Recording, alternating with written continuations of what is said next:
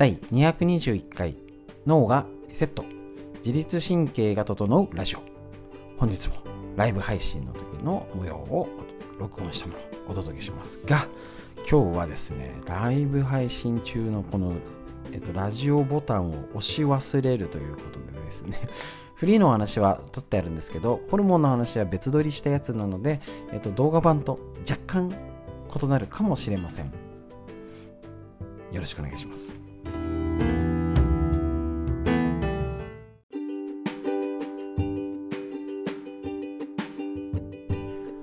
こちら自律神経が整うラジオは埼玉県本庄市にあります芦沢治療院よりお届けしております。こちら オーシーエル ストレッチ、東京都池袋にあります押方京介先生が考案された歪みを整い自分で整体できる自律神経脳までアプローチできるストレッチを月水金朝くじより無料で ライン ライブと YouTube ライブ配信しております。その時に、えーと、ただの伸ばして気持ちいいじゃないので、結構解説だったりこういうちょっとねちょっといい話をしてるのをどうせなら録音しちゃえってことでね撮り始めたのがこちらラジオになりますし、もうラジオも撮ってんなら動画も撮っちゃえということで YouTube の方にもありますけど、えーと、聞きやすい方でぜひ聞いていただけたらと思います。ただね、耳の方が作業しながら家事しながら通勤通学ね、あの適当に聞けますので、ぜひぜひ、えーと、録音になりますけれどもお聞きください。よろしくお願いします。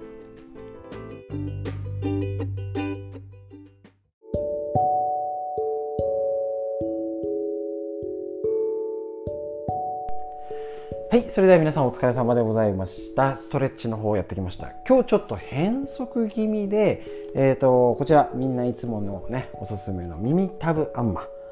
牧野出版から出てるこちらの方でやると、結局この自律神経ですね。痛みが消える、病気が治るっていうことで、血圧、不眠、便秘、ダイエット、頭痛、メニエール病、難聴、耳鳴り、めまい、ドライアイ、目もすっきりするこの耳たぶあんま、こちらの方を紹介してやってねやってるんですけれども、耳や神経、筋肉、血液、リンパの出入り口、耳から全身を癒す耳たぶあんまということですね。耳から血流良くなると全身が楽になるよというやつを、ね、みんなこういうやつ何かしらやってるんですよ。だけど例えばこの教えるストレッチいつもやってるのはね、背中が丸まって首が前に出て頭に行く血液リンパが悪かったら、ここでいいことやってもああまたすぐ元に戻っちゃったとか、ああこれは 聞, 聞いてないんだ、じゃあ違うの行こうっていうのがほとんどのパターンじゃなくて、土台もいじくってこの素晴らしい効果が出てて、こんなにいろいろとね効果実践出てるやつなんだから、これを聞く体づくりに目を向けようっていうことすると、ぜひね体がね楽になります。で、今日が変則的にやったのは深呼吸。はい、こちらですね、週末台風が来るんじゃないか、低気圧女子の処方箋ということで、こちらね、えーと、越久美先生のセブン&アイ出版より出てる本、こちらで天気が悪いと頭が痛い、体が重いとかね、いろいろ出てくるんですね。で、今なんか前の台風がずっといて、今回もなんか早くから来てるけど、だらだらゆっくりあっち行くかなと思ったら本州来るみたいななっております。だから低気圧女子の特徴ね、こうもう天気の影響で調子悪い方もうね無理しないという特徴かな。頭痛、めまい、耳鳴り、アレルギー症状、なんかね鼻水ツーって垂れる時ありますね。首こり肩こりがひどくなる、精神面でも憂鬱、だるい、イライラ、腰痛、便秘がひどくなってむくみ、関節痛にもなるよと。でさらにこれ女性の場合、生理前生理中と重なると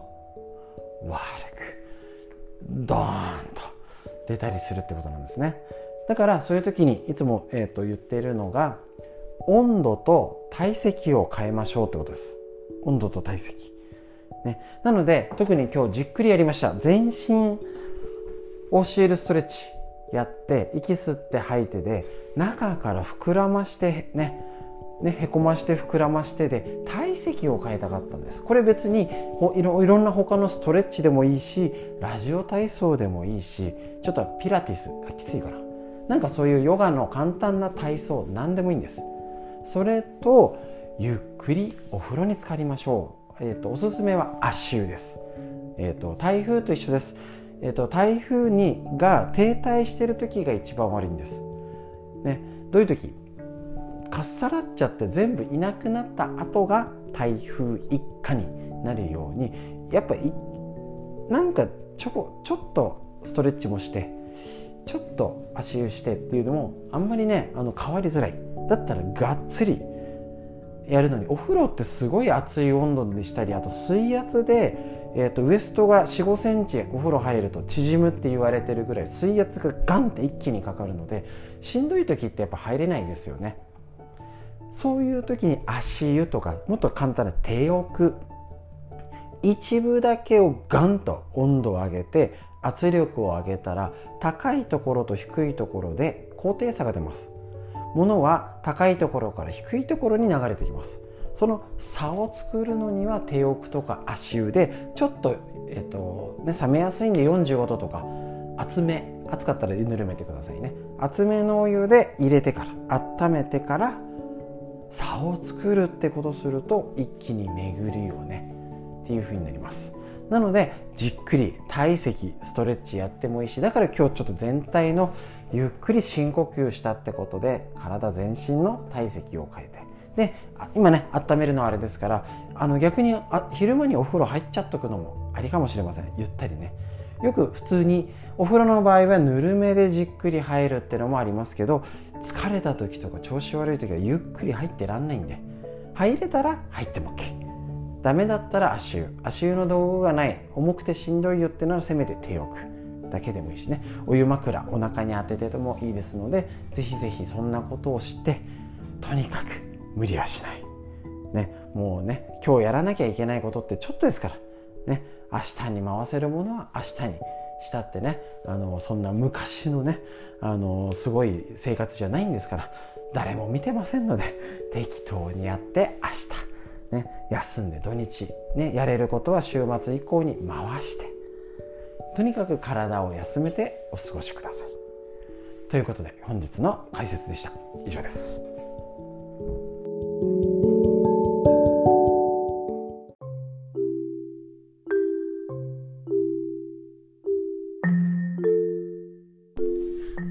続いてこちら、人生が変わるホルモンコントロール術、働くホルモンの工藤孝文先生の講談社より、こちらの本からですね、ホルモンのことをご紹介いたします。帯にあるように、ホルモンコントロールをすればウイルスに負けない、太りにくい、いいですね、体になれる、体、心が安定するよっていうことなんですね。結構体をね、もうあの女性ホルモンとか更年期、男性も男性ホルモンってありますし、なんか疲れが取れない、なんかよく、ね、寝たりとか気をつけてるのになーっていう方が特にですね、こういう自律神経とかホルモンバランスって気をつけなきゃなんですけど、じゃあ何どう実際どうしたらいいのもわからないし、そもそもホルモンって何という状態ですので、ぜひぜひこちらですね、えっと、確認してチェックしていきましょう。今、今、えっと、昨日おとといからやって、えっと、続けてやってるのが、夜時間帯で働くホルモンの種類を見てみようっていうことで、今日は夜です。夕方以降は活動系ホルモンを増やす、カフェインは控え、ね、まあ、まあ今カフェインレスもありますけどね、でもこういうこういうことですね。ハーブティーなど飲みましょう。緑茶なら水出しにすればカフェインが抽出されず、セロトニンを増やすテアニンが抽出されます。細かい、えーと、ホルモンについてはまた後で解説するんですけど、こういうことが関わってくるってことなんですね。くじ以降はできるだけ間接照明にして、暗くなることで睡眠ホルモンメラトニンが分泌、大事ですね。あの全部間接じゃなくても少し照明減らす、大事ですよね。お風呂や歯磨きはできるだけ就寝のいちじかんまえに、お風呂はできるけどなんか歯磨きは結構あれかな、いちじかんまえに済ませましょう。早く寝るというのはなかなかできないことですが、スマホやテレビを手放すことに集中、なかなかできないんですよね。就寝時間を早められると思います。そこが実は、ね、子供をね、あの例に例えてとると分かりやすい。逆に遅くまで起こす子供たちがだらだら起きてられるためには、朝ごはんあ夕ごはんを遅くして、お風呂の時間を遅くして、いつまでも明るいところにいると夜更かしっていきます。そういうことに関わるんですね。リラックスタイムとしてゆっくり湯船に浸かって下半身が温まることで、幸せホルモンセロトニンが出ます。大事ですよね。シャワーじゃダメってことですね。リラックスすることで副交感神経が優位になり、寝る準備が整います。大事ですね。だから少しでもさっき言ったように早くお風呂に入れるの大事です。一日の終わりにストレッチで筋肉をほぐしたり、好きな音楽を聴いたり、アロマテラピーなども効果があります。まあね、好きなものをしてリラックスタイムでね、ほんとこのね、時間のゆとりを作ることを頑張りましょう。みんなこれがいいって分かってるんですよ。なかなかできない。だから家族だったり相談しても、ここは私の時間よって言ってね、邪魔しないでぐらいでね、ありだと思います。大事で、それをその時間を作る努力が大事かと思います。夜就寝の時ですね、睡眠不足は美容とダイエットの敵ということで、どんなに忙しい時でも睡眠はできるだけ取るようにしましょう。だいたいいちにちななじかん、結構大変、ななじかん確保は大変。寝ないと今の体型は維持できないと思ってください。ですって、やば。睡眠を取らないで起きている方が基礎代謝が上がって痩せるのではと誤解される方が多いですが、睡眠を取らない日が続くと空腹ホルモン、グレリン、ドカ食いホルモンと呼んでるんですけど、この空腹ホルモンが、えっと、分泌されやすくなっちゃってまずいんですよね。確かにあの昔ですね、遅くまであの学生時代バイトしてた時に、じゅういちじとかが過ぎて夜更かしで食べに行ったり飲みに行ったりしてたんですけどね、空腹になるんですよ。まずいですよね。この睡眠時間もね、あの、まあ、忙しくてどうしてもって方もいるんですけど、やっぱりね、だらだら過ごしちゃってる方もいるので、私もね、結構だらだらしちゃうとね、じゅうにじいちじとかになっちゃったりしてたのを、今なんとかじゅういちじはん頑張って寝るようにしておりますけど、ね、頑張んないとできないんですよ、それって。だからなかなか大変、分かっちゃいるけどなんですよね。なのでぜひぜひ試してみてください。こんな感じでホルモンのやつ、このホルモンが元気に活性化するためのストレッチ、今朝もやっておりますのでね、特にこの台風対策やっておりますので、ぜひ YouTube の方に、えっと、こちらですね、メインメインチャンネルでストレッチが、サブチャンネルなのでこちらの解説の動画版が載っておりますのでね、ぜひぜひチェックしてみてください。ということで、ホルモンのお話以上です。